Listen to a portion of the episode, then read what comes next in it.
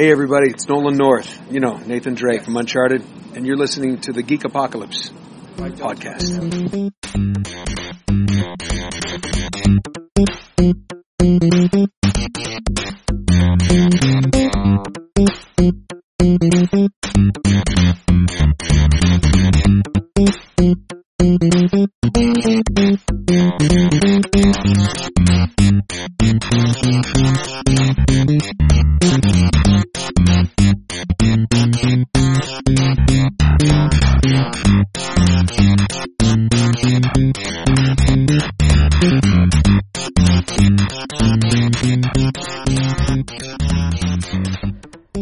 Everybody, and welcome to a different Geek Apocalypse podcast with yours truly, Mr. Stephen Hesse. And as you can hear, uh, there's no introduction, which for some people would be relieved because I know some people skip the introduction. Uh, you have no choice this time round. Uh, and the reason it's different uh, is because, if, as you probably see in the title when you click on the episode, and a huge thank you for doing so, is this is sort of going to be like a two year reflection or um uh I don't know re- resolution I, I have no idea uh, of of the fact that uh, sort of since I've been back essentially doing uh, podcast episodes again which um kind of tells you I mean I've been doing them again for about a year but um uh, the the beginnings of when I got really really sick happened a couple of years ago. Um so people may be wondering if you've become, you know, new new listeners of the podcast, that there was a period of time of about eight months where there wasn't any episodes, and then when I came back, which was around about something like eighty-two-ish, I think, or something like that, um, I did a, a podcast very similar to this where I spoke my mind. It was probably a lot, going to be a lot less fluent and considerate uh, this time round. it was very ranty um, because you know I had to get some stuff off my chest and I wanted to get back involved in in doing these things. So um, it's partly that, and also I've been inspired by obviously being someone that does a podcast every week. I am obviously a huge fan of podcasts. I've been listening to a huge amount of Nerdist at the minute. Um, Joe Rogan, uh, I, I'm regular listeners to both of them, to them particular podcasts, and I'm also uh, Wrestling Observer because I actually lis- listen to Wrestling Observer more than I actually watch wrestling, which is ne- which I don't watch anymore, barring the odd match if I hear that it's good, hear that some match is good. Because I used to be a huge wrestling fan, so I love listening to them just dissect and ridicule how rubbish wrestling is. So I highly recommend them. Um, but in mainly uh, people like Jim Cornette and Chael Sonnen. I like listening to fighting podcasts as well, where they talk about MMA and various other things.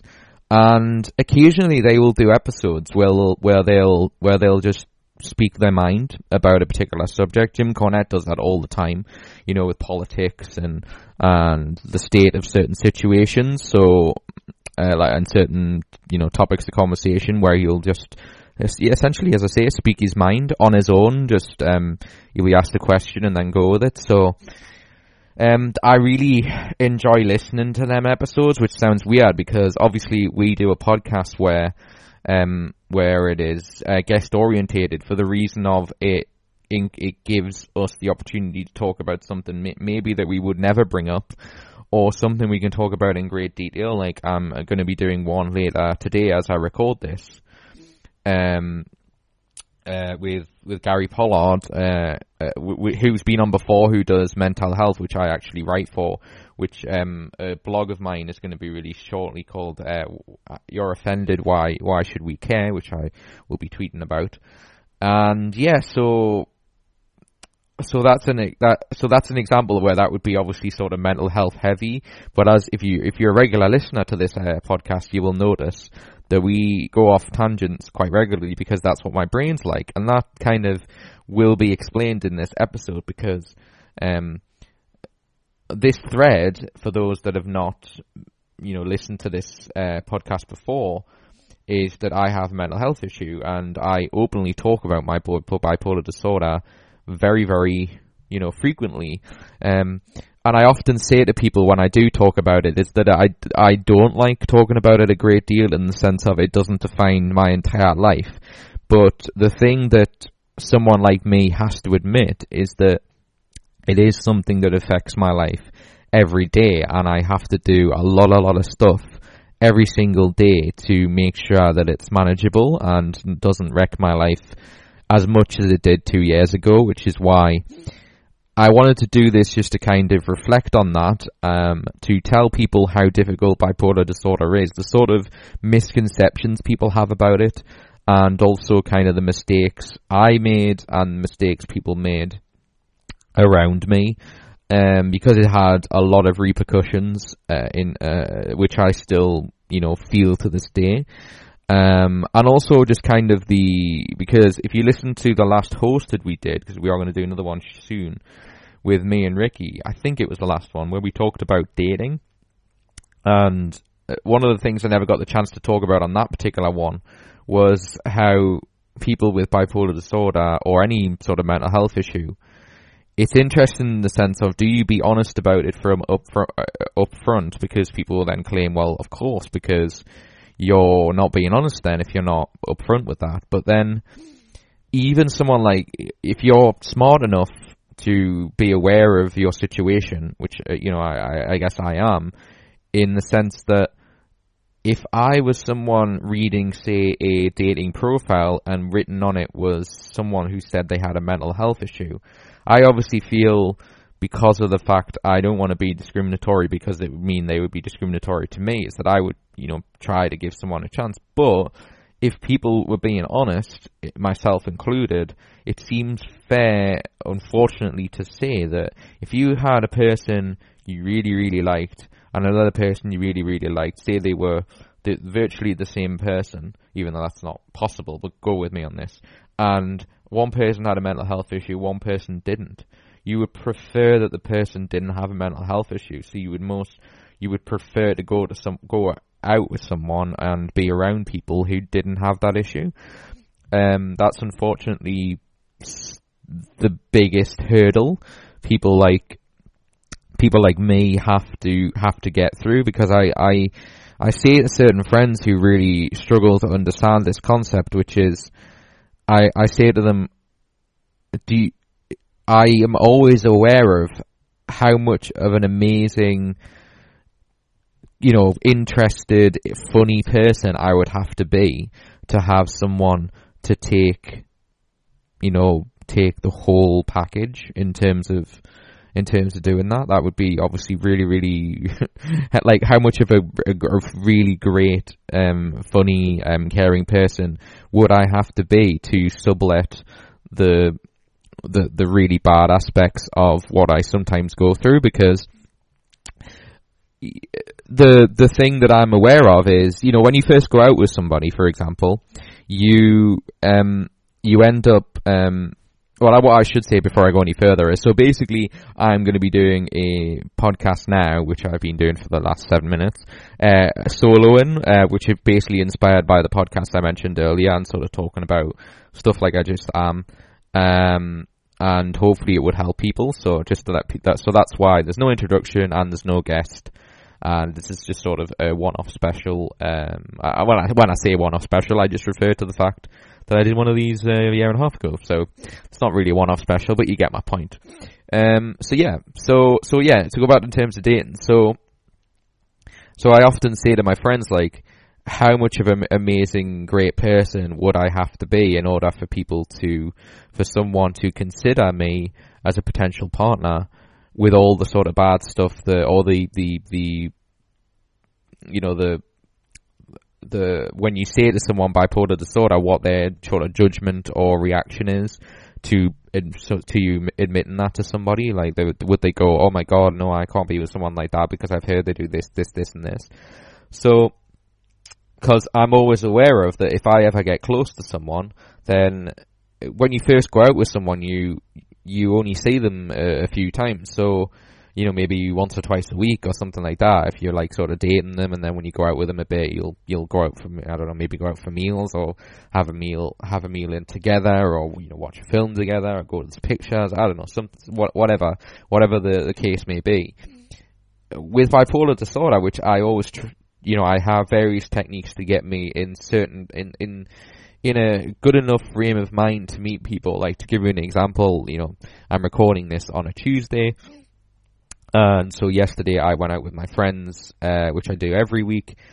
That is every, that is guaran- virtually guaranteed to be every week. So I can train my mind through various techniques to be able to ha- be in the right mindset that I'm not, you know, sort of in a situation where my mood's going to change all the time. Now, I may have a, situation in the pub where my mood basically changes, and um, that's unfortunate. And hopefully, it doesn't last too long, and I can be. And the fortunate thing is, is when you've known some people for years, is that you can be quiet. Uh, you know, someone who's who, who in general is is a very you know talkative person is that when you know someone for a long period of time, you can have the, the silences that are first regarded as awkward because there's enough people around and there's enough. It's it's it's not that they're going to get bored and you know leave you, is that you can actually you know just sit there and listen and you know take a break um, if you're tired and you don't need to worry about it. So. So that's the huge advantage of, of, for example, when I see my friends from school who I've known like 20 odd years, is that I don't need to be um, the life and soul of the party, which is the downside of when you're someone like me, do, you know, who's able to do podcasts like this, is that when you end up going to certain, you know, pe- events or parties or whatever, is that the, the, the, the stereotype is that you, you're like that all the time, which actually is one of the biggest misconceptions about me, um, which is something obviously a partner would witness. But so, so to go back to that is that so you see them a, a few times a week, so I can, for the most part, control it to the point of um, it, that I'm able to go and have a, a, good enough frame of mind that it can it cannot affect me for a few hours. Now, may, it may affect me when I get home or whatever, because you know in some cases it can be unpredictable. Um, which is a, there was a good example of a couple of weeks ago, which I will talk about in a minute. Um, and and yeah, so thing to deal with. Um, uh, knowing that because so you try and get sort of close to somebody, which is obviously what I am trying to do, and then you end up um, thinking if you end up living with somebody, that is when they're gonna see you um, being mood orientated um, quite a lot of the time. Um, and that's something that you think, are they going to be able to, to deal with that and to understand that it's just part of the process?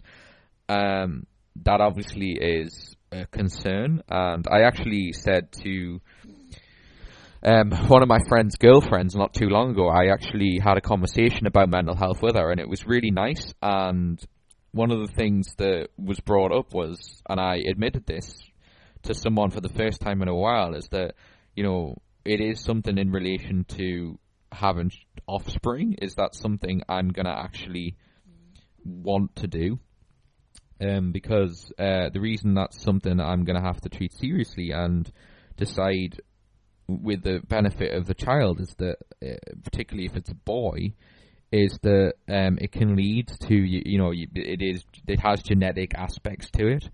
Um, so would I be willing to take that risk? Knowing that there's a there's a there's a more likelihood chance that that person will have mental health issues in their lifetime. Um, that's obviously a big big decision.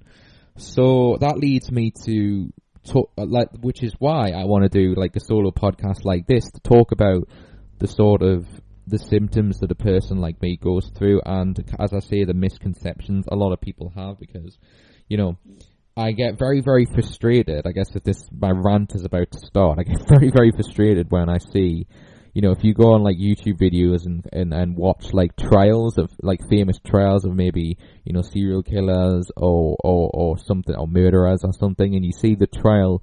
Um, where they talk about the, the are they you know fit enough to stand trial? Obviously, you know I'm not a doctor, so you know don't sort of claim I'm not claiming to be one, but um, you don't have to be a doctor to kind of make the point of which, uh, not enough people seem to sit down and and reflect on, is that when they see how they fit to stand trial, and then you know often often it is something like bipolar disorder they claim to have, or and or, uh, which you know they then claim afterwards the reason that that, that is asked in in a court is that they then say that's the reason they did what they did.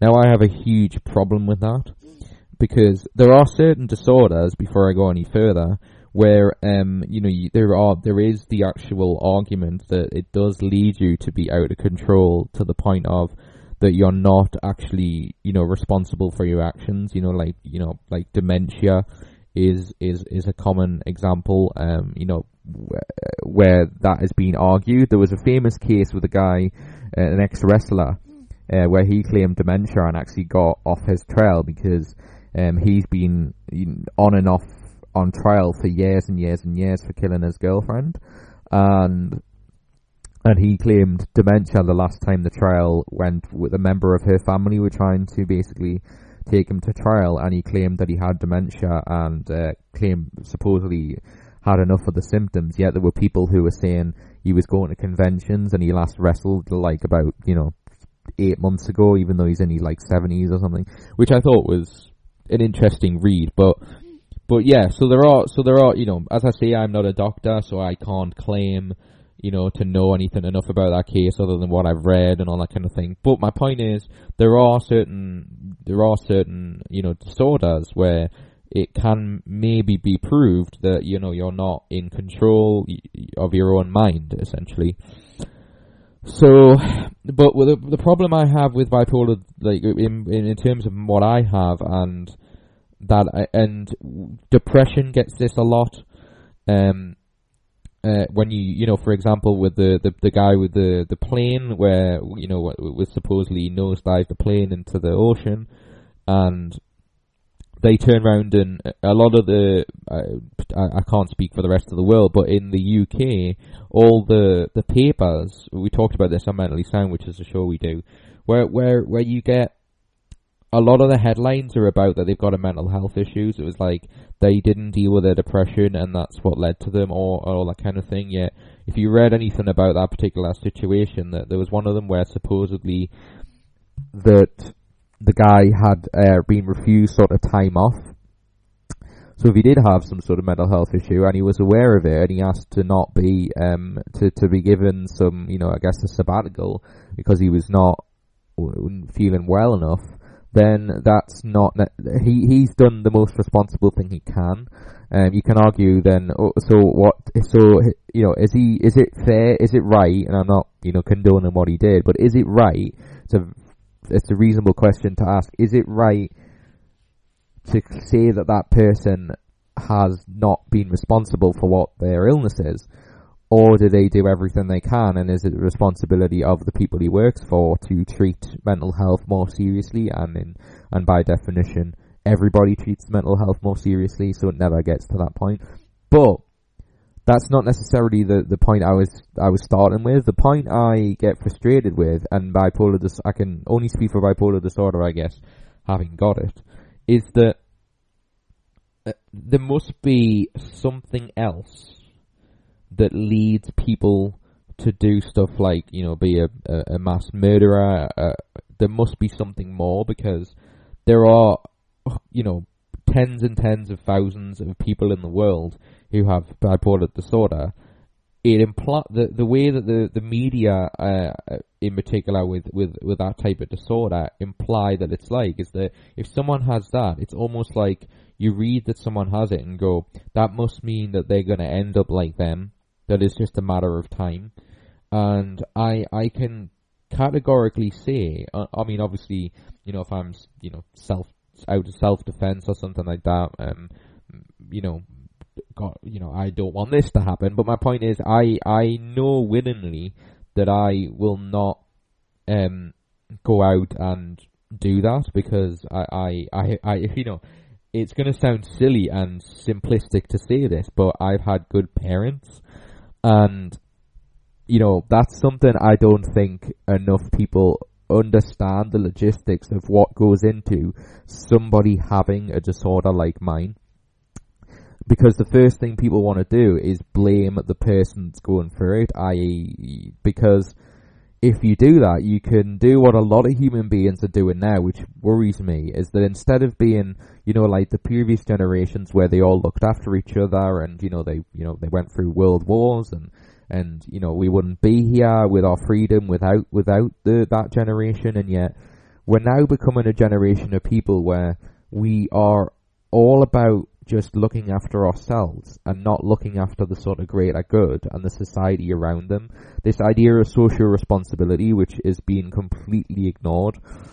Um, and it doesn't mean that the person uh, who has a disorder or illness shouldn't be responsible for what they're going through. Of course they should.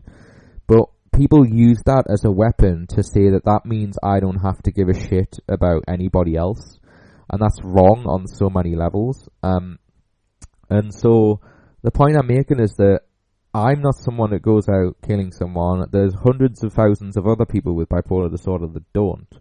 So even if the person had bipolar disorder, there is no evidence to indicate that it's the bipolar disorder that makes them decide to kill somebody. And if you ever read any examples of that, where someone has claimed that they've had uh, uh, uh not just bipolar disorder, but any type of disorder, you re- you know, I, I've read so much about this particular thing because I'm fascinated on the level of what makes someone do that. Because if they do have bipolar disorder, that's something they share.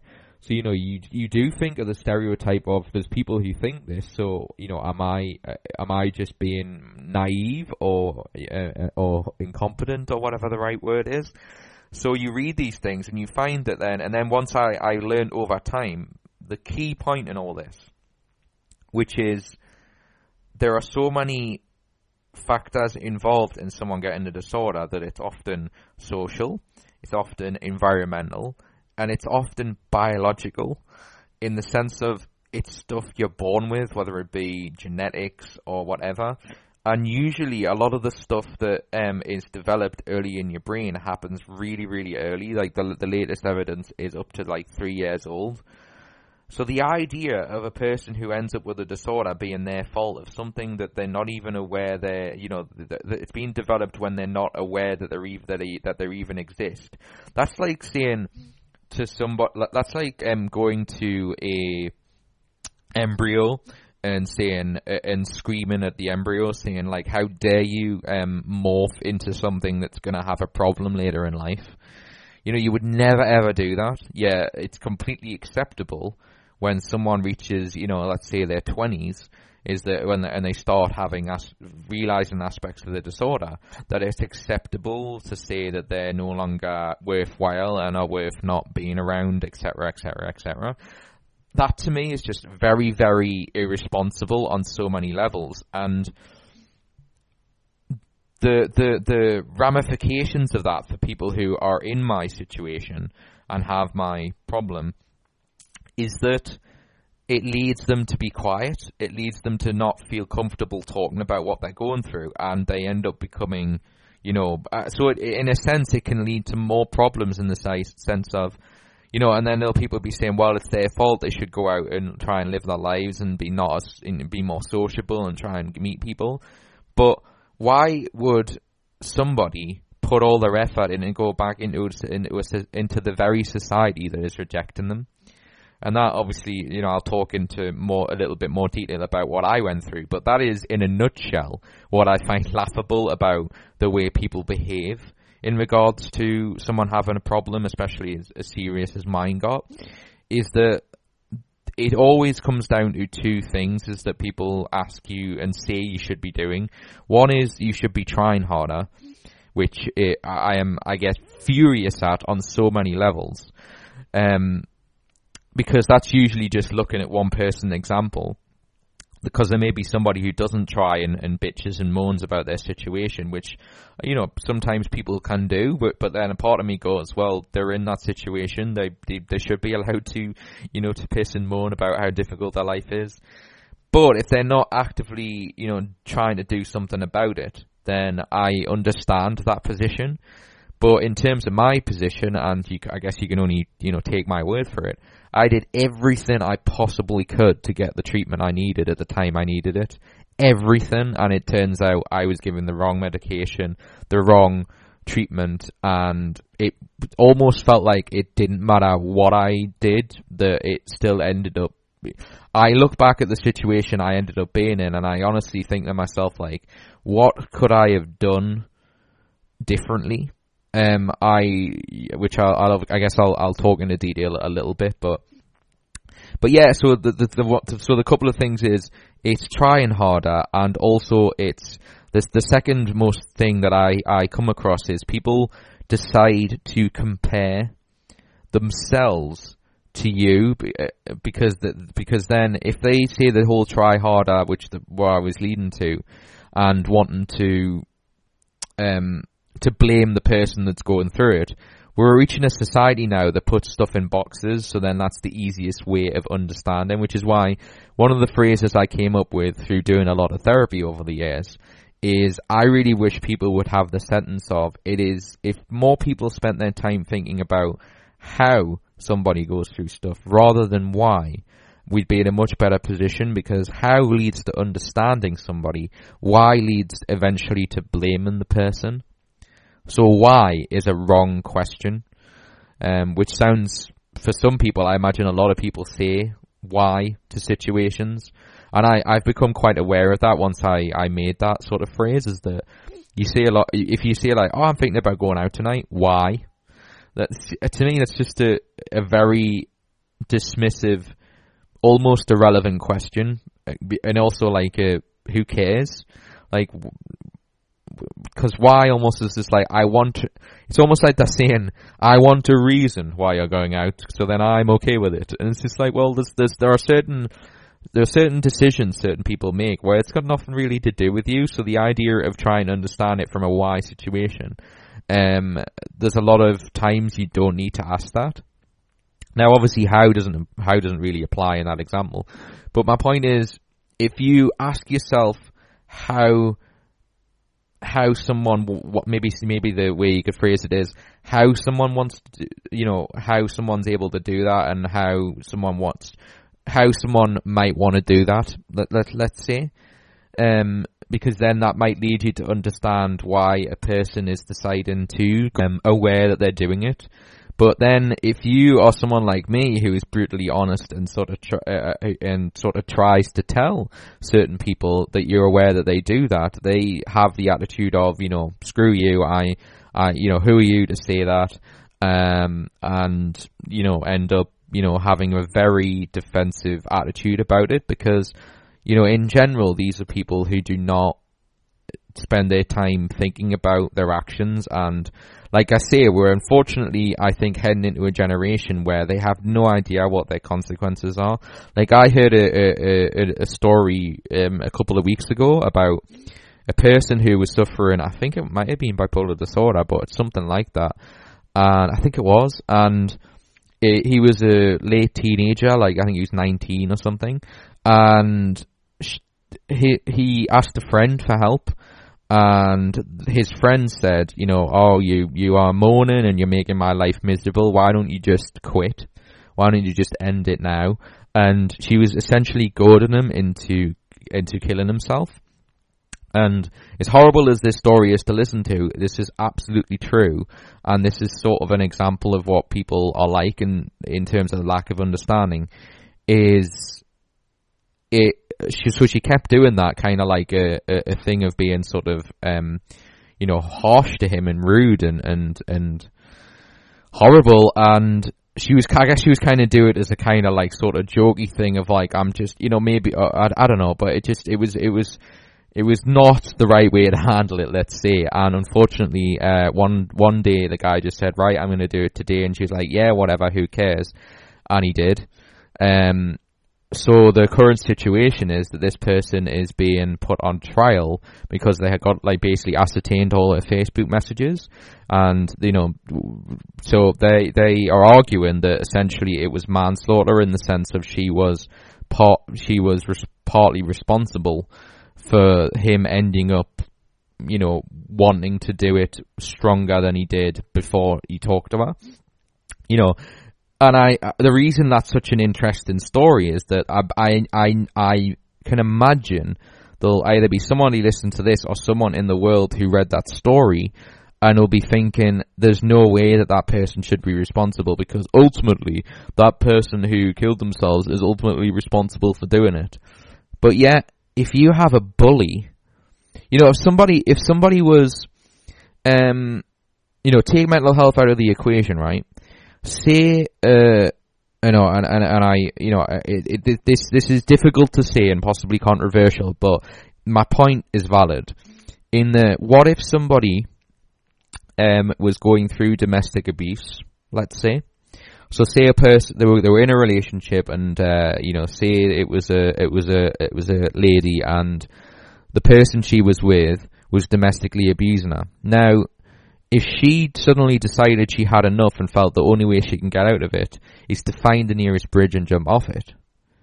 Now, everybody within there, uh, surely everybody with a domestic, in a domestic abuse sense would go, well, it's that person's responsibility because he ruined her life and she jumped off that bridge because of the horrible life that that person was with. Now, of course, you can make the argument of, you know, she should have, you know, gained the courage to leave, but, you know, anyone who knows anyone who suffers any domestic abuse and how difficult and how, you know, terrible that it makes the person feel.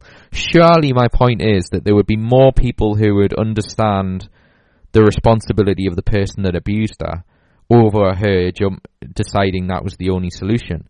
There would be a lot more sympathy and understanding in that situation, I would think.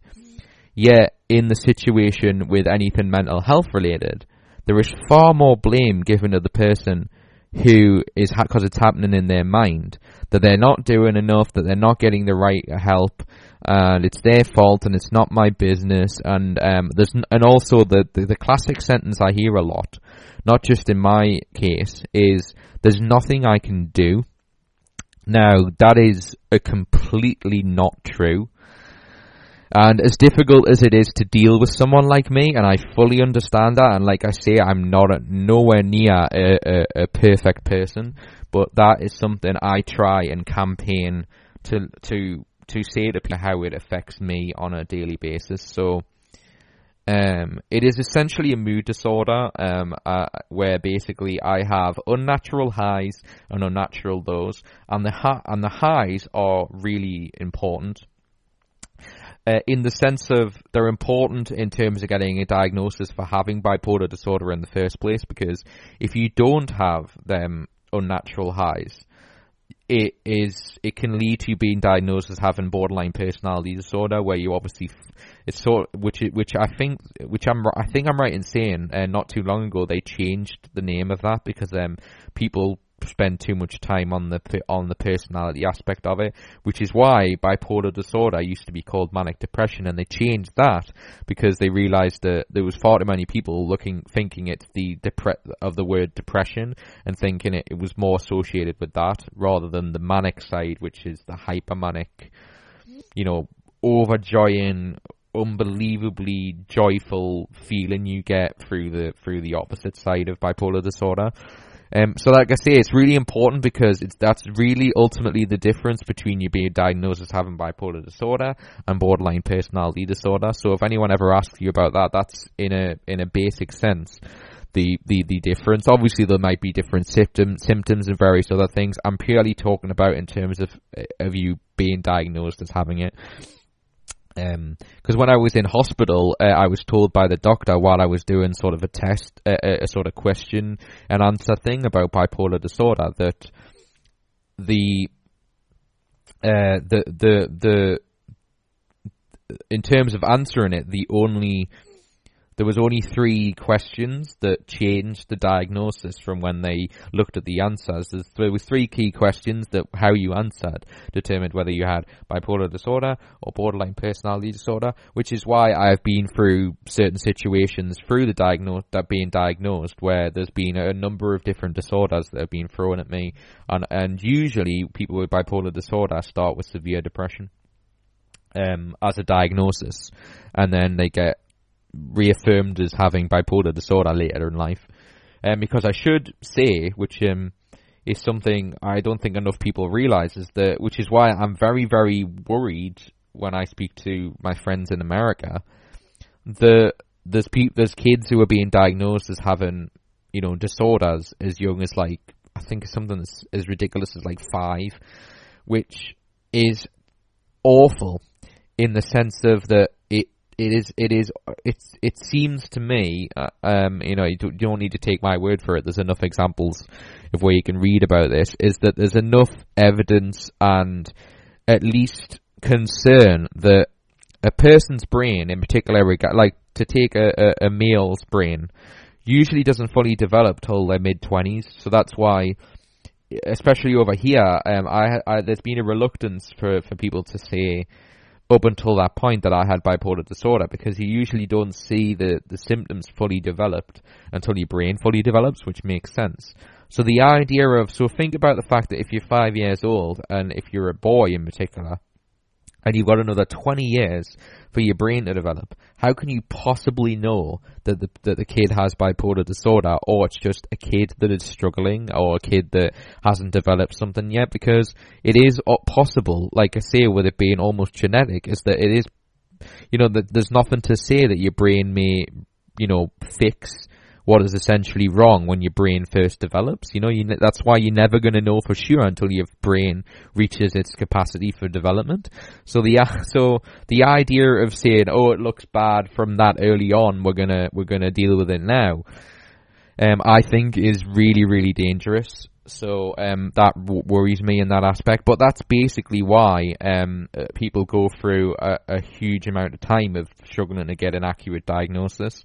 So usually, if you read articles about um, or case studies about people with bipolar disorder, and mine's exactly the same, is that I got diagnosed as having severe depression, which led to eventually being. Um, I mean, it's it's still sort of technically up in the air in the sense of the, even though it's you know I've had enough doctors who say yeah it makes sense that you've got bipolar disorder, is that um, I was explaining this to one, uh, one of my um, American friends is that it is difficult to get a diagnosis in in the UK because only um, certain psychologists uh, can diagnose you as having that type of disorder.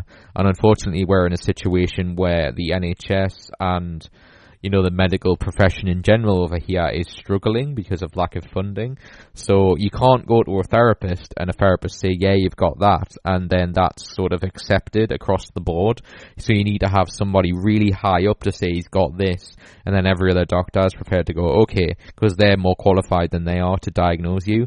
So it can lead to, obviously, like I say, a lot of problems. Um, and also, I got annoyed when I was in hospital because I had one doctor that said to me that like having a diagnosis necessarily doesn't matter because it leads to because his reasoning was because it, it can lead to more stress and pressure pressure for the patient. And I was just like, to me, that felt like a very naive statement because the way I look at it as having because I guess it's it's on about labels. They're they're very reluctant to label an individual to say you've got this because of the the stereotypical nature some people are. But then, wouldn't it be e- wouldn't it be Bennett Bennett just more honest and and helpful to to know that you've got a problem than not being diagnosed and then because people can then just claim you're crazy or you're you know you, you need to get over whatever it is it is because if you've not got a, a diagnosis then you know people can say that. So I found that I found that a very silly um, stance to take really especially someone in his position. But um so yeah, so to give a, a, very brief outline of my history with bipolar disorder and to tell you more in detail, and I'll tell that story about a more recent example. So the very brief story for me is that um, I've had issues with mental health that's affected my life. At least, you know, it's coming up to twelve, nearly thirteen years. In that, my parents got divorced when I was um, early teenager, and I'd always had wild mood swings as early as I can remember, and that was something I figured out when I was going to therapy sessions, which is why I am a very big advocate of therapy, not just for people with mental health, but just to go to, um, you basically unravel your brain from the stresses of life and to talk about things. Cause, uh, a lot of stuff that you deal with is on a subconscious level, so it only comes out through sort of forcing yourself to address it. And so therapy is a really good way of finding something that you may not be aware that bothers you and getting it out in the open and dealing with whatever it is that's underlying. Because sometimes human beings, it's gonna may hurt, hurt people to hear this, uh, ladies and gentlemen, but sometimes human beings aren't aware of what they are going through or, or you don't know for certain what's wrong because we're not perfect people. So going to therapy, if you've got a good one, because I've had people come to me and ask me about therapy and say, you know, Stephen, why should I go to therapy? And I had one particular person who said, uh, who went to a therapy session and came back and said, "Oh, I, I, I went to the therapy session. I don't think it's for me because I went in and just everything. Uh, they just said everything I was doing was right. So you know, they basically just reaffirmed that there's nothing wrong with me. And I just was like, that's a. I told them that told told this person this, but they did. They still didn't really hear me properly is I said that is they're really that's that is a bad attitude and that's not what therapy is about because I try to explain I do not go to therapy to be proven right. I go to therapy to find to find what I'm doing wrong and work on it. You know that it's it's it's a thing you go to work on. It's not something you go and say. I mean, it is nice every now and again. I have had therapy sessions where you know you know there are a, a fair amount of times where I'll talk about a situation and it's about reinforcing you you did the right decision. So obviously there's that aspect of it. But I'm talking about the main reason you should go is that you find out what you're consistently doing wrong in terms of your in terms of your own life or whatever or decisions you make and not making that mistake again. So going in with the attitude of, oh, I went there and she just said I was an amazing person and I just I never do anything wrong. That tells you that it's the person's attitude that's at fault there. So that's why I'm a huge advocate of therapy because it led to me going back to, to go back to the story, is to go, it, it, led me to look back at certain aspects of my life and all my memories from like under 10 onwards were all mood, mood changes, like, you know, going from like a very happy situation to getting very angry, you know, very quickly, like almost flippantly. So, that obviously showed you know, the signposting of, you know, it sort of building and building and building and it obviously, you know, started to get worse once I hit my teenage years and it was only every so often when I was younger. And so it obviously kept developing, uh, you know, so that's obviously a problem. And as I say, like I touched on earlier, which I'm going to make sure I keep coming back to. So when I said like social factors, environmental factors, so let's, let me explain that, uh, for those that might be in, might unsure about this. So social factors is is essentially the people you are brought up with, like your parents and everything else, and and, and in my aspect, that did have a contributing factor. And environmental is essentially, obviously, like where you're born and where you grew up, where you grew up in. Um, and then obviously, and then again, like the biological sense is, have you got a genetic, uh, long-term history of mental illness in your family?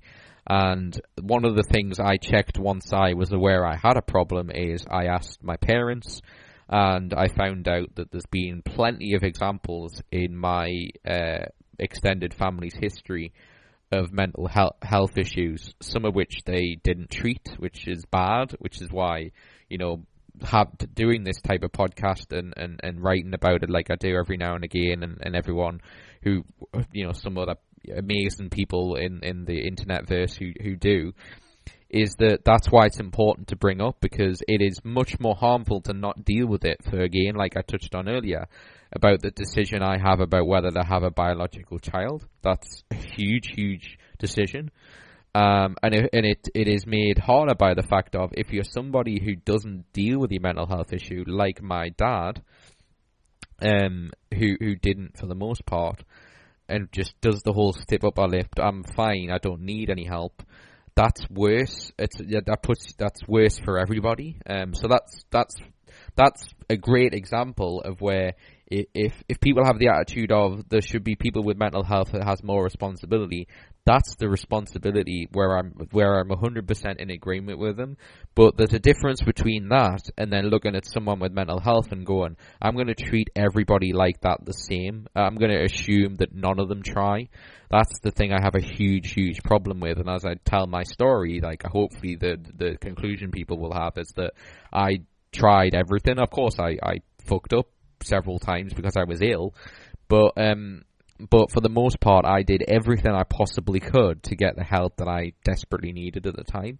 So, so yeah, so um, so in terms of my situation, so um, so as I say, it started to get more poignant towards school time, and the example I always give is that I was in a history class, uh, something around about I think fourteen ish, maybe maybe maybe fifteen, and I was just crying all the time, and I became sort of a social outcast because I couldn't deal with my mood mood swings. Um, I was being, you know, not very nice to the people around me, so my solution was to just not be around people because I was just being, I was just being horrible. Um, because I couldn't, and it wasn't like I wasn't deciding to be horrible. It was just I was not. I was. I was essentially doing like what a teenager does. He's not aware of what they're going through. I mean, it's hard enough being a teenager. Is that um, I just, I just couldn't handle the, the the amount of emotions I was feeling. So my solution was to just leave people alone because I didn't want to be the person who was horrible. Um, because I tried very hard not to be. So I ended up having to leave a history class because I was just not able to hide the fact that I was struggling to cope. So the solution I so I had a really really big decision to make at that time. It was do I do I um I guess quit, which is horrible to say, but that is an option, or do I you know take this a step further because everything I'm trying to do is not working. I'm getting, I'm feeling worse and worse and worse over time, or do I go and tell someone that I feel I can trust to to point me in the right direction and, and get more help because I, I, I am uh, basically admitting defeat. And uh, luckily, I did, you know, both in the sense of I'm admitting defeat, but I'm doing the second option as well as I'm going to try and see if I can get more help which was a really bold decision. I can tell you, looking back, is you know sort of looking back at 15 year old me, that was a a really bold decision, and I'm you know I'm, I guess I'm sort of proud of myself that I did make that decision because I could have easily not. Um, so yeah, so I went to so this is why I'm a huge advocate, and I, and again, it, it, this is again a difficult thing to breach the subject on, but it's something uh, I, I'm aware of, and I'm and this is a good example of where it's really effective. Is I went to my form tutor, as in my my my my teacher who my, my class teacher, and because I trusted her, and this is one of the problems I think is with you know you hear you get stories in the media about teachers abusing that power which has led to teachers who have a, who want a, a you know a, a, a, healthy relationship with their students. And be, I feel that that that that type of relationship I had with my teacher which was completely you know you know natural and and beneficial to to my education that's being lost because people are so afraid of they they've sort of made te- taught teachers with the same brush of that they're all potential pedophiles, and like that's not that surely is not the case. So I think we've got to be very careful with tarring everyone with the same brush because there's just been examples of where uh, certain people obviously abuse that power, which obviously, which I'm not for one second condoning and saying, of course we should do everything we can to stop it, but I don't think inhibiting every teacher from doing their job um, is is a good idea. But that's obviously a, a, much more wider thing for another day. But but it's it's a valid point in this case. So so yeah, I, so so in my case, I trusted her enough to go and to talk to her about that situ- about my situation. So I just said to her, I am depressed. I well, I didn't actually say the word depressed because I didn't even know what depression was at the time, which kind of tells you that we should be teaching mental health way sooner than we do. Um, that's another thing that we're very um, I'm very um you know, campaigning to, to, to happen, which um, I'm pleased to, to hear that this is being discussed. This is getting discussed to, uh, to some extent.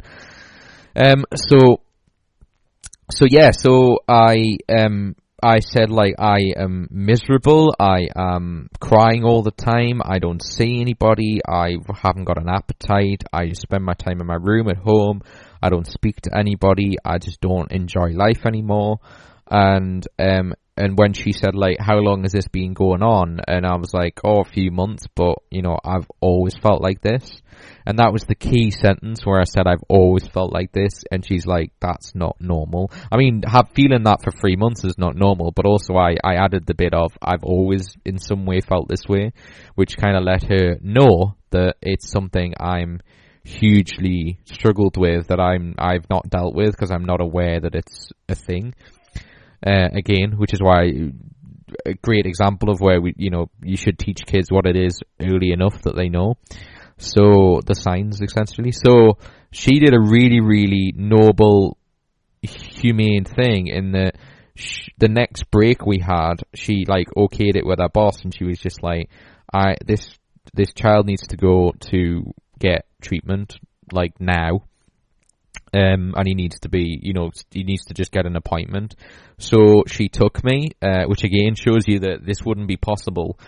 Yeah, I don't think in today's age, I think if if you found out a teacher did that, even though if I was a parent, I would be grateful.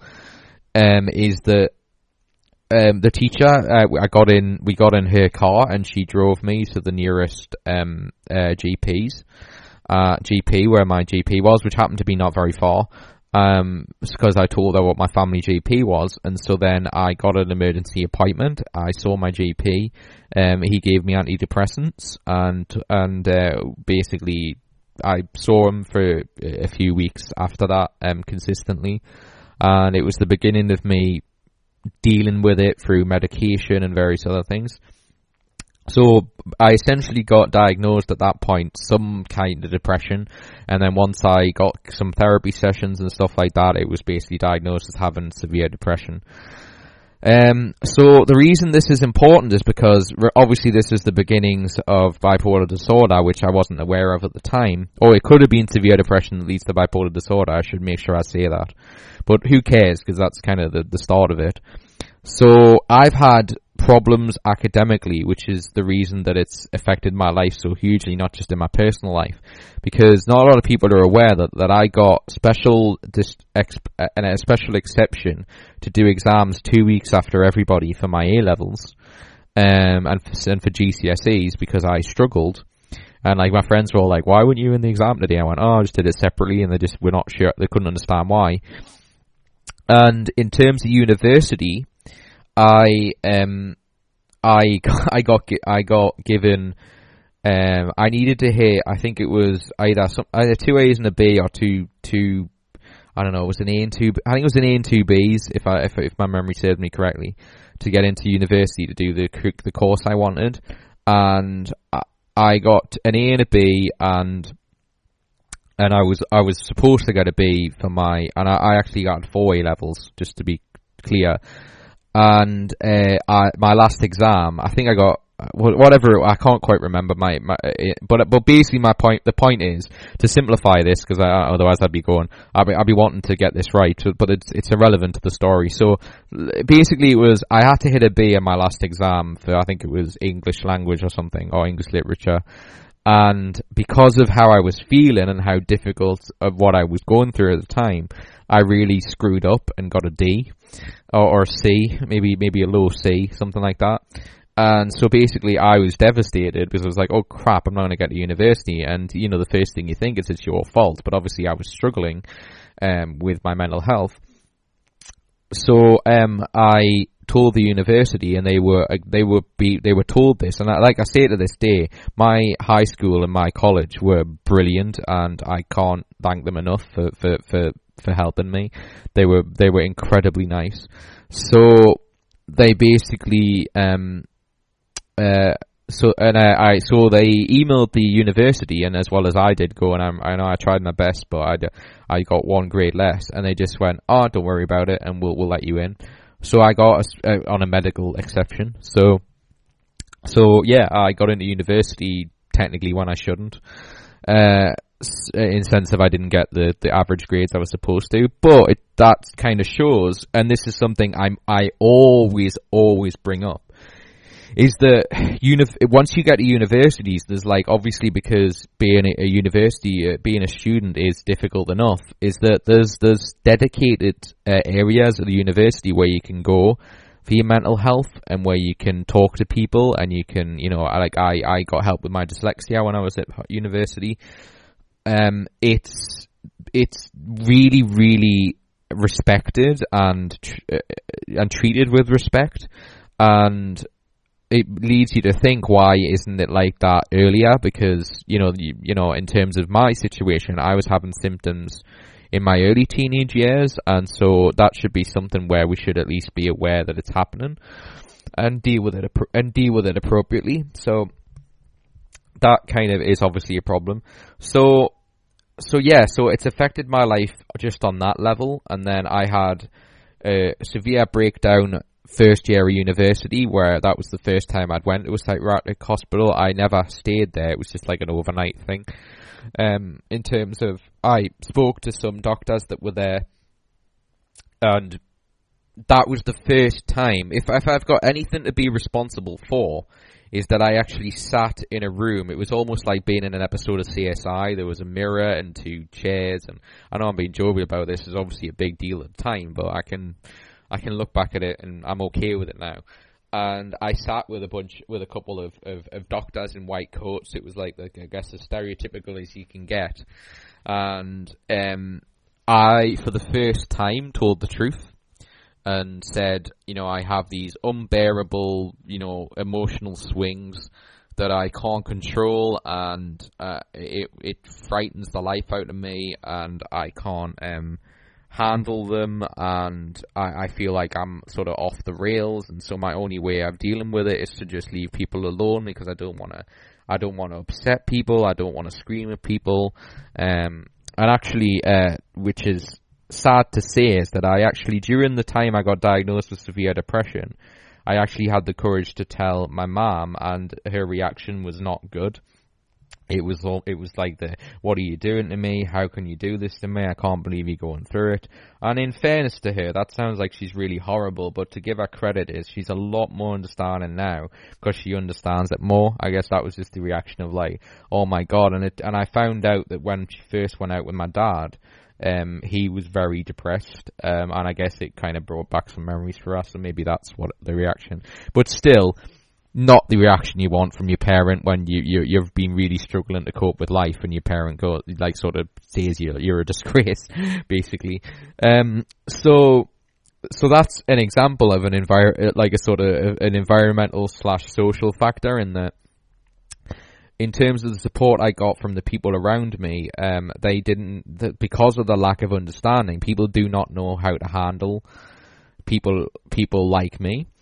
Um, so that was difficult in the sense of the, and also, like I say, in terms of the um, social factor, my parents divorcing and you know using me as a negotiation tool is very difficult, you know, because they weren't speaking, so they were almost using me to talk to each other, to talk, talk to get their divorce done, and they handled it appallingly, and they never made sure I was okay, um, which I always sort of resent them for to to an extent. Um, I, I think they, they really didn't sort of look after their children, which I think should be the first port of call for a parent. Um, so yeah, so that's an, a good example of what can exasperate the, the symptoms to begin with, and and and obviously, like I say, um, the most important aspect is when I was growing up, and you know, my if you ever speak to my sister, and I, you know, can give a spoiler in that, um, I'm gonna try and get my sister on the podcast because I think it would be interesting. She's a very interesting person. She said she said for years, whenever I have had conversations with her about this, is that she argues that my our parents should have divorced before they had me, um, that they were never they were happy they were not happy a lot sooner. Now, obviously, that's an object uh, that's a, a, a subjective viewpoint, and that you know my mom might not say that, but um, yeah, my sister said they weren't happy, for, uh, but my point is, as as long as I can remember, I never really felt that they were ever really happy. Um, uh, and my sister said, for the few years you were born, that that kind of changed because they focused on you, but they stopped focusing on each other. Um, so in a sense, it was like a you know a, a double-edged sword uh, when I came into the world, uh, which a lot of people would say. um, but but but in ser- but also so yeah so there are there are a lot of of factors that go into you know, and it. But my point is, it usually starts. It, so you can either get a disorder in a genetic sense, and it just develops over time, and the factors don't help and make it worse, or you can have, you can get depressed because of life, and it can lead to a disorder because you've had it too. You've had your depression so long that it morphs into something else. Um, because I think people fail to realize, in a biological sense, your brain is a sponge. So it, and it, it is about the, it's it's almost it, it, it deals with repetition. So if you're someone that's depressed all the time and you're and and, and you're not feeling any different, um, in terms of your life, then your brain just responds to what you're going through. So you know, if so, if you're depressed for a long period of time, then it becomes almost the norm for your brain. It's like, okay, we're going to be a depressed person. Like, um, so that's why you know, like I say, if you're somebody who's aware you got a mental health issue and are not trying. I'm not saying like you know try trying and fail failing to deal with your mental health issue. Uh, you know that's not for anyone to you know, be judged judgmental over because you're trying and you should be admired for that. So I'm not saying that whatsoever because I've tried and failed hundreds of times to find a solution to what I'm going through. So it's not that, it's just the, the, the responsibility aspect that, that there's people that society attacks mental health people for is only on the grounds of whether you're trying. Um, and so I guess to, to tell my story real quickly, I was someone who uh, I've I would like to, I would say I definitely didn't try as a teenager in the sense of try in a positive sense to deal with it, but I give myself a pass and I don't beat myself up about it because I didn't know what I had. So how can you deal with something you don't know? It was only when I got eventually diagnosed with having bipolar disorder that I can honestly say to people, and I, I, you know, I guess hand on heart say this, that my life changed in the sense of I then started to learn techniques to do with bipolar disorder and started to see drastically different, um, you know, an effect uh, uh, uh, uh, by by. This is why I think this when that doctor said about diagnosis, I think he was just being silly. Um, so yes, because uh, for a, a, decent period of time, I was doing stuff to deal with depression, whereas depression is a byproduct of bipolar disorder, not the cause. So, you know, I was doing CBT, I was taking antidepressants, but it isn't the, it, it doesn't deal with the bipolar disorder that obviously takes various different techniques and obviously like uh, it's more DBT which is uh, to do with more um, the emotional side of therapy. So it's to deal with specifically mood disorders where CBT is to deal with just being down all the time which like I said earlier with bipolar disorder is not the case. So so yeah so uh, in terms of what this whole podcast is about, in terms of reflection and talking about bipolar disorder in a more open sense, is that um, over the last 10 days or so, when my friend told me it's been two years since I've been in hospital, it got me to reflect about my position in the world and how much it's affected me and how much it's screwed my life up. And if you listen to the last Marty and Fran episode, uh, which I was really happy with because I was sort of struggling and I admitted that at the beginning of the podcast, is that um, it may, you, you know when you talk to Fran who also had bipolar disorder in that episode and how you know she lost the whole social circle over her illness um you know it, it, it ends up in a situation where you get people who go, "Who are you to decide that you are a person worth knowing? You know, are you big-headed person to say that even with your mental health, you think you're a good human being and better than me, um, and deserve to be given a chance?" And I just think, you know, anyone who has that attitude is they that that to me says that they're more big-headed than I am because all I'm asking for is a chance and an understanding of that um, I am not like you. And I think that is the, the hugest point I can make in this podcast. Is unfortunately, a lot of people respond to mental health, in particular when it gets to really serious, like life threatening level, is that they want to compare it to themselves. And I think the massive misconception comes from someone with like a mild depression who is depre- like has a depression that again has a social aspect to it. Like say you've broken up with your long-term partner or you've lost a job and you're unemployed and that stress has led you to be depressed. That is a legitimate reason to be depressed.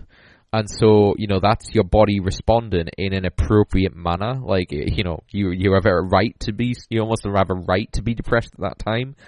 The reason it's a problem for someone like me with a depression that affects uh, them a lot more, it's not social, it's biological, like genetic, is that it affects me regardless of what I'm going through.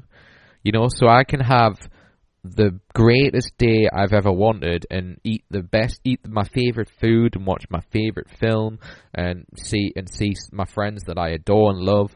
Um, and it wouldn't, and, I would still, to some level, feel like I want to just end my life and just not want to live it anymore. And, and by definition, that sounds completely crazy and difficult for people to comprehend. But the way I try to explain it to people as best I can is to say it's all about like um, a, a, disorder in your brain is essentially a chemical imbalance. So I'm getting a particular chemical in my brain that is, is that is it's it, I am being forced into thinking that, and if people think you're in you're in control of what you think are sadly mistaken because I always say to people think about on an average day about stuff you think about that you don't want to, it is probably quite a lot. You know, so so imagine like you think about I don't know an ex girlfriend or an ex boyfriend, and you just you, for some reason your brain you're thinking that, and you you didn't you didn't make your brain do that. Your brain just decided to say we're going to think about this. That that is a great example of exactly the problem people like me have is that imagine that, but imagine it in a in a much more overwhelming can't control way because when you start thinking about like say an ex-boyfriend and ex-girlfriend you eventually once you're aware you're thinking it is you kind of snap out of it and go I'm not going to think about that and you kind of will your brain to, you, to and you and I guess uh, this goes to willpower which is another problem so you just kind of like will yourself to go, okay, I'm not going to think about that, and I'm going to try and do stuff that makes me think more positively and and, and it's more enjoyable and that kind of thing. With with a disorder or an Ill, a mental health issue, it is a lot lot harder and sometimes it defeating.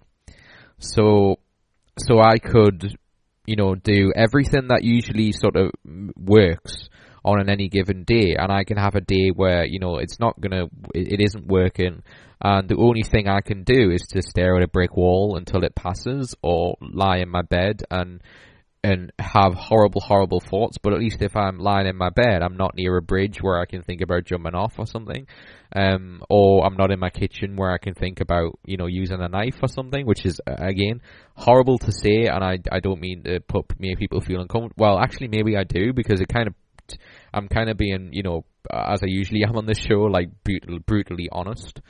Um, that's the level it can reach. So when I say about people comparing it, like for example, when I ended up in psychiatric hospital, one of the things that some of my friends were saying was, the one particular friend that I always bring up, not no longer a friend, obviously, but um, she came to the hospital and said, you know, I know what it's like to be in bed for a couple of days feeling miserable. And when I tell you in context that um, this was in, I think, around about October, because I was in hospital from um, the 10th, something like the 4th, 5th, or something like the, round about the 5th of September. So I think it was about a month into me being in hospital, and this friend came to me and said that. And when I tell you that I had felt steadily worse from January onwards that year, and it kept working when I probably shouldn't have done. Because you do the whole, I'm just going to keep working, I'm not going to complain, I'm not going to be one of these people that like says, look at me.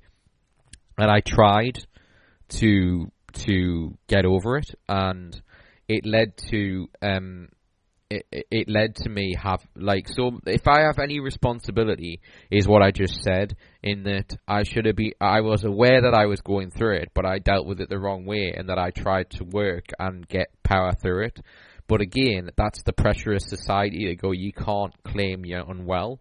You can't because they're like, oh, you're just, you know, you're you're a freeloader and you're not working hard enough and you're not trying hard enough. And yeah, I tried for a good six months of of sort of feeling that I wasn't quite right and needed a break, and I kept working.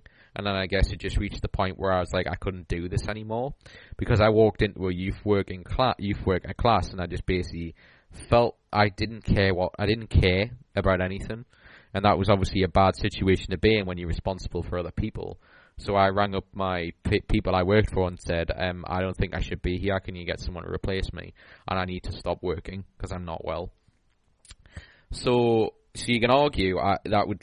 So my point is, you can argue I was struggling on st- like worse and worse for about nine months in the build up to that, and so for this person to say, "I know, I know what it's like having a couple of days off," is the most naive, pathetic, stupid, fucktard of a of a statement to make, and the horrible thing that you put in is when someone like her says that and I tried with with all the energy spent on trying to fight this thing, is to have the willpower and the energy to say to her, "You are completely wrong," because nobody wants because the the thing that people doesn't want to say, and I'm I never say this because. Uh, just to be clear, I'm an advocate for people to be treated whether they've got mild depression, whether they've got postnatal depression, whatever it may be, because I'm not claiming to have an illness that is more difficult to deal with on a daily basis because that is impossible to know. But my point is, there is a difference between that and a difference between uh, the situation becoming life threatening and dangerous. And there is no comparison between someone like me who signed a paper the month prior to that saying I'm no longer a citizen and I can't walk out the door. And I'm fighting for my life because I was my body was breaking down because of the amount of medication I was taking, and obviously I was extremely suicidal because who would want to be in a life where you know you no longer have a life, uh, and that's something no one ever brings up. And so you have to have the energy to fight the stereotype, the stigma and discrimination you you you're feeling from the people you love, and trying to get back to the very society that are that are um, that are you know impeaching you. And so I was try. you try with all your will to say to that particular person, it is not the same, and it's because there are certain people who don't like the idea of you saying that what they went through is less than what you did, which tells you that they have a bigger ego about themselves than you do. Because I'm not for one second claiming that I deserve to have more treatment or more understanding than than the other than another person with my problem or with, like I say, mild depression, postnatal depression. I went to get an assessment to basically talk about my um, bipolar disorder a, co- a few weeks ago, and there was people in there who I basically was like observing the room because I like observing human beings. It's fun, and I was saying like there was a woman who had a, a her daughter there, and it, it, seemed obvious to me because of reading a lot about other illnesses, is that she clearly had what because the the, the, the her daughter looked very young, that she had postnatal depression because she just couldn't like she obviously had like a mom or a sister or something with her because her sister was dealing with the kid and she was just like really struggling. She was like, you know, getting extremely emotional having to deal with her kid. And so it seemed obvious to me. And so I would never in a million years go, what are you doing here? Because it's not as, uh, it's not as a big a deal as, as, as what I'm going through. Because I just think that's jackass horrible and I deserve all the criticism I get. Yet, someone who hasn't got a mental health problem that says that to a mental health person walks around society with the attitude of that they that they're doing us a favor by saying that by going look you know I, I, like and, also it leads to the very difficult conversation of they are implying that they're more stronger willed than I am. And yet as a lot of people in my position say and you just need to actually like have a more open mind and read the research is it is never about being it's never about willpower in the it, I arg I can, I think if I'm going to argue anything that I have I actually think I have a greater willpower than than anyone I know. Because if it, if it was about willpower I would have gave up years ago. Because You know, if you get given a, a circumstance where you're basically being told your life is going to be difficult your entire life because you're gonna you have a thing that you're gonna have to deal with every day. That's an overwhelming thing to to be told, and also to be told that it can lead to people, you know, to to people not wanting to live anymore. It's a very dangerous illness. So so for someone to go, oh, you're just not trying hard enough, and it's like you know you need to have more will to beat this. You know, the, if if there's any argument to be made about willpower, it's that I probably have more in my little finger than any of them do. Uh, and and if you're going to make any compa- com- comparison, um, it's never a question about willpower. It's about the because you reach a point where, like I say, I reached a point where I stopped working because it was too difficult to, and I needed to have a time off. And then I got given a medication that was exasperating my symptoms, so I was steadily getting worse. And I just didn't, I, I couldn't find ways of, of dealing with what I was going through. It just was relentless. And if you lose the if you if you unfortunately reach a situation like I did where you lose a reason to keep trying and people around you are giving you more and more reasons to give up because they're quitting on you, then it's it's almost like I, I feel like saying no wonder I ended up feeling the way I did because it shouldn't be like that. It should be, you know, I, I, I know there's been people who have said I'm crazy to think I have this this this attitude of why can't it be that uh, people rally around? That people who you all collectively, so supposedly the, the theory is, right, that you all have a collective amount of people around you that care about you and like you and want you to be okay. Why not combine their efforts and collectively get together and like reinforce that person as, but and support them through this unbelievably difficult time and just say we're here for you you know we'll here for you when you leave and all this kind of thing. But that's not what happens. What happens is a, a lot, the majority of people go, not my business, and I there's nothing I can do, which is what I said I'd talk about earlier. That's always what comes up. It's always what I can't do, and so that leads me to talk about, um, and I guess this maybe one of the last things I'll say, is that it leads me to an example of what happened to me recently. Is that um, when we, we were playing Elder Scrolls, because we play it off stream at the minute, because that's why I've stopped streaming for a, a long period of time, is uh, I was playing with my friends a, a video game called uh, Elder Scrolls, if you're uh, people who played Skyrim will know what I'm on about. And yeah, so we're playing Elder Scrolls Online on a Sunday, and uh, I had a um, I had a depressed episode, a manic episode, um, while I was playing, which I actually wasn't aware. I, I, I, usually I get warning signs, which is why what I've learned over the years, which would be inter- hopefully useful for people to hear, is I've learned various techniques, and obviously I'm more and more aware of like what's my illness and what's me, and and like listening to the like the teaching to yourself to be aware of the signs. So like if I do feel like I'm struggling and I'm going to have a bad day, then I deal with that by um I, I deal with it by planning accordingly. So if I wake up and I'm like, oh god, I've got no energy and I'm feeling my my brain's just attacking me with really bad uh, vibes and feelings, then I'm uh, then I need a plan. So if I've got some plans that day, then I can, if it's a friend or something, I will rearrange because I'm not a good person to hang around when I feel like that. So you plan accordingly. Um, so I would have obviously done that, which is why they said they. I guess my friend sort of said, "Why didn't you do that?" Which is a fair question. But then when I explained the situation, they understood it. And fortunately, one of the friends that this happened with knows bipolar disorder, so she dealt with it in a in a in a in an unbelievably kind way. And in fairness, they all did, but her in particular. Um, so what happened basically is I got none of the warning signs, and then we, I reached like sort of a couple of hours of playing, and I snapped, like as in my my I just changed from being uh, dealing with it okay and enjoying playing to just getting very irritated and angry, like extremely angry.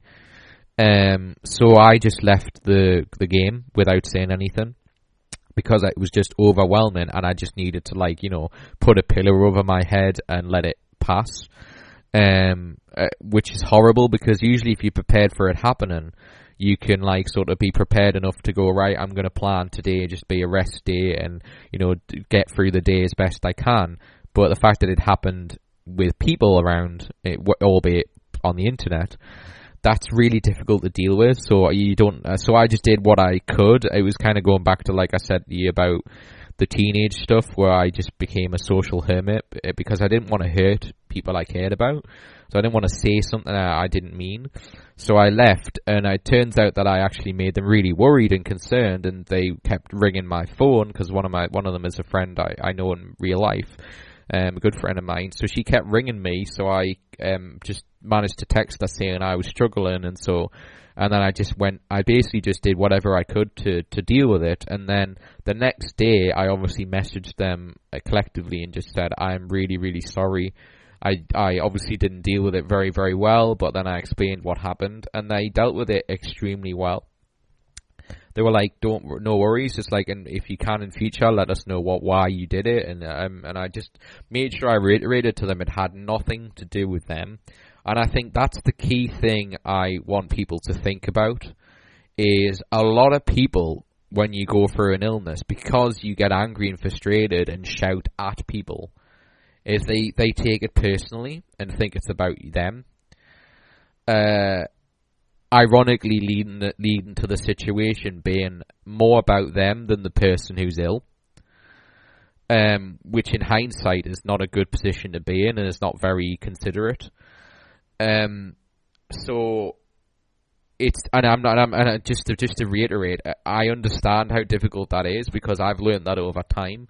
I was talking to my mom about this, and I think that's something my mom's learned. In fairness to her, is if a person says that they're struggling, and you know, you know, it's like if you're in a relationship and they just, you know, get annoyed about work and scream at you, or get irritated and you know, and get irritated for no reason, is that you know, allowing them to kind of do like to do that, and then for them to kind of apologize later it's totally acceptable, people. Like it, it, should be in the sense of we're human beings and it's stressful. It life can be very, very stressful, and so although oh, yes, of course, it's not right to, to sort of rant to someone who who has nothing to do with them. But I'm saying it's understandable, and sort of give people the benefit of the doubt is very, very important um, because you know because that actually helps them in some ways if they rant about it and get it out of the system, and you have the ability to go, okay, this isn't about me, and see, and then allow them to apologize after the fact. If you've got, pe- if, you've got if you've got someone who does that all the time and doesn't apologize, then you know you've got every right to be annoyed. Like that, that's the key difference. But um, I honestly can reiterate to you whenever that happens, and I'm aware that that's me. It's 100% me, and that's a great example of where it's my fault, and I, I took responsibility and and said, "You're quite right. I should have said something." And I just said, yeah, I, "The only way, only thing I can hope you understand is that I, I felt like I didn't have time, and I and I was just overwhelmed, and I just needed to leave." Um, but I said in future I will try and de to that because that's a fair criticism. Um, and I obviously dealt with it wrong. So I admitted that and said I, I'm sorry, and I just I do care about you, and it's got nothing to do with you, and it isn't personal. And I hope you're I hope you you know understand it. And they were absolutely brilliant. They all were like just just wanted to know you're okay, and you know that's fine. And um and and the really really nice thing, which not enough people do, is, as I said, and I, I, I love her dearly for this, is one particular person I was with, Michelle, one of my friends. She messaged me a few days later and support and asked me if I was okay and said she yeah, like cared about me and, and stuff, which really helped in the process. And that's I deliberately have left this to the end because I realize I've been on for about an hour and a half. Is to end the podcast by saying, if you think you can't do anything, then you're sorely mistaken in terms of dealing with people with mental health. And people with mental health are worth bothering about. And when I said at the beginning of the of the podcast, imagine how difficult it is for someone like me to show that I am worth bothering about, while showing someone how difficult it is every day for me to deal with what I go through. Like how hard that is to reveal to somebody, how hard that is, and and, and, and how much I try to not let it affect me and the people around me. It is I, I can't reiterate how hard that is, and you, uh, you and I reach points where I don't want to, I don't want to, I, I can't take it. It's too difficult, um, to be blunt. But Michelle was a great example of what you can do to make things better. In that she just asked me how I am and reinforced that she cared about me, and if something happened to me, she would it would affect her. And just by us saying that, I was on sort of the road to recovery, um, because basically uh, to end that story. So when I um, left the, the, the video game, playing the video game with my friends, I had a good day and a half of struggling where um, I just was really in a bad place because I guess, like I say, because it came on me unawares, um, I I wasn't prepared for it, so it was a very very difficult days for me. I I hated it, and and then but then slowly after it sort of it, it, passed where I wasn't overwhelmed and it like my brain had calmed down and I I tried everything I can to, to stop it. Uh, is it led to um the, then it's then it's the sort of recovery process where I just sort of take my time to, to, to get there to get to a position where I, I can you know be a normal human being I guess. Um and she helped that recovery situation because when I was starting to feel better and starting to feel like you know I can I can I can um you know get on with it again. Because that level of manic episode just to reiterate happens to me probably one like once a month on that level. It was very extreme sometimes I can have during the day ones that last like uh, the the, mo- the most common one for me is like during the day ones that can last maybe a few hours where I just you know take a break or have a nap or meditate or something. But that lasted, as I say, like a day and a half.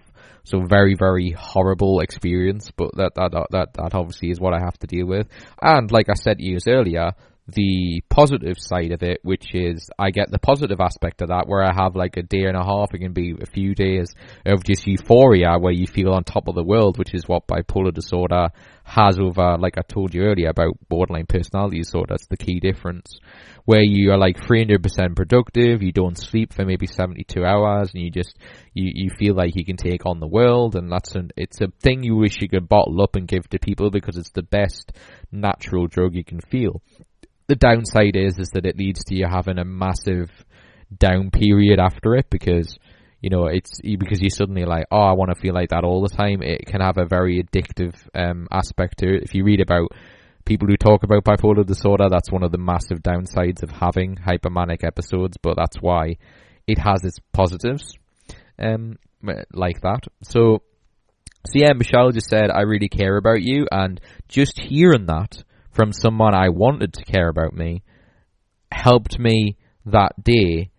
You know, it helped me with like you know sort of more with the, the uh, you know like like you do with any support. It makes you you know go you know it, it makes you have a a, a, a greater outlook that day, that day and maybe a little bit more willpower and that's where support really comes into place. This idea of putting all the willpower on the individual is very unfair, and that's why support is so important. You know, just to have someone to say we're rooting for you, and and and we want we we want you to get better, and the idea of you not being on uh, in my in my life, I I don't want to happen.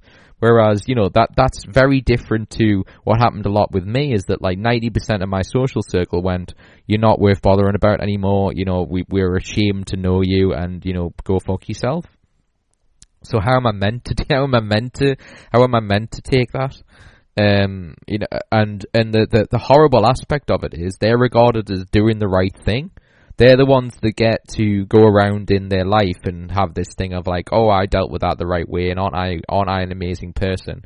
And thank God, I'm, I don't know the psychopath that is Stephen, who, who didn't try hard enough and made my life miserable. Which, if they, if they spend any remote time, you know, some of these people I'd known for years, and so if they balanced it with the good times we had over the period of time I was unwell, the obvious conclusion is I was an unwell friend. So how can that be the real me? You know, was I just like a great actor who for years just didn't uh, just didn't reveal what I was really like? That that's obvious. It's obvious if you spend any time thinking about it. But again, it goes to show the the problem people like me face. And Michelle, like I said earlier, and like what Marty and Fran's Book is, who they talked about on the last podcast, that is showing examples of how you can deal with people with mental health in the right way. Because, like I say, I knew people who I used to know, like with the example I gave with Elder Scrolls, is that they would have said, I can't be friends with someone like that who can't consider me and all this kind of thing. But they understood it was circumstance and they understood that I, I, I, not only did, because it can come across as selfish, me just leaving the, the game and not saying anything. But I did it because I cared about them uh, and take it out on them because I was feeling an emotional response that was just not was just weird and was not relevant to what was going on. So I didn't want it to make it about them you know, for no reason and just be make it personal, like I said earlier. So I did the, the the, thing that I thought was right, and then deal with it another day. I should have just said I need to go. Um, you know, that's that's that's that I totally take on board. But like I say, my my reaction and my extreme reaction to what I was going through was to just leave. Um, I I, I didn't think obviously think it through.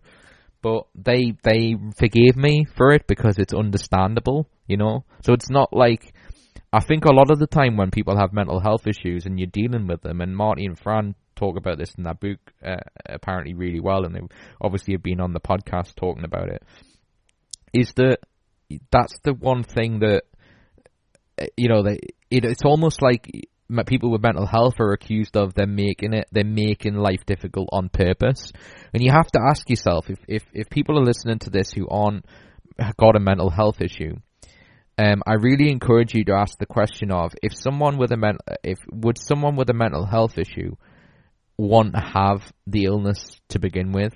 Would they really um, decide to make their life as miserable as it can be? The answer is no, and it goes back to like I said about dating: is that you know if you if you had someone who you really liked and another person you really liked and you had to decide who to go out with, and one had a mental health problem and one didn't. It is understandable if discriminatory and judgmental to say I'm going to go out with a person who doesn't have the mental health problem because it's less difficult, and that's a sad fact of it. But I understand that's what I have to deal with. So whenever you like sort of hear someone with mental health, or come across someone with mental health, or hopefully if it's someone you know that you you de- try and deal with it in the best way possible, is to understand the level of difficulty that we have to deal with in order to get on the same playing field that you do without even trying. You know, that's that's the that's the really, really difficult aspect of mental health is that we have to try twice as hard to get to a place you already are at just by living. And so I really hope people think about that whenever they hear about mental health, whether it be through, you know, an article, a story, or, you know, or even more so, more relevantly, if it's someone you know and care about, is that it it isn't their fault. Um, the only thing is their fault is if they're not willing to try.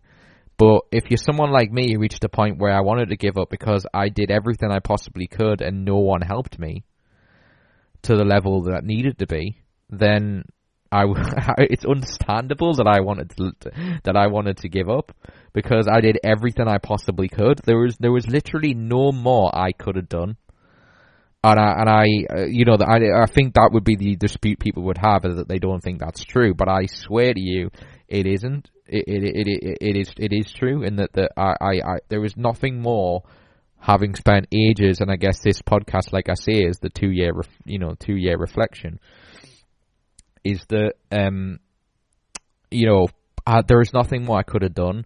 So if you're someone who's sitting there thinking I could, um, I don't think you spent enough time or consideration or respect to me as a person to to understand the situation enough to realize that that's not true.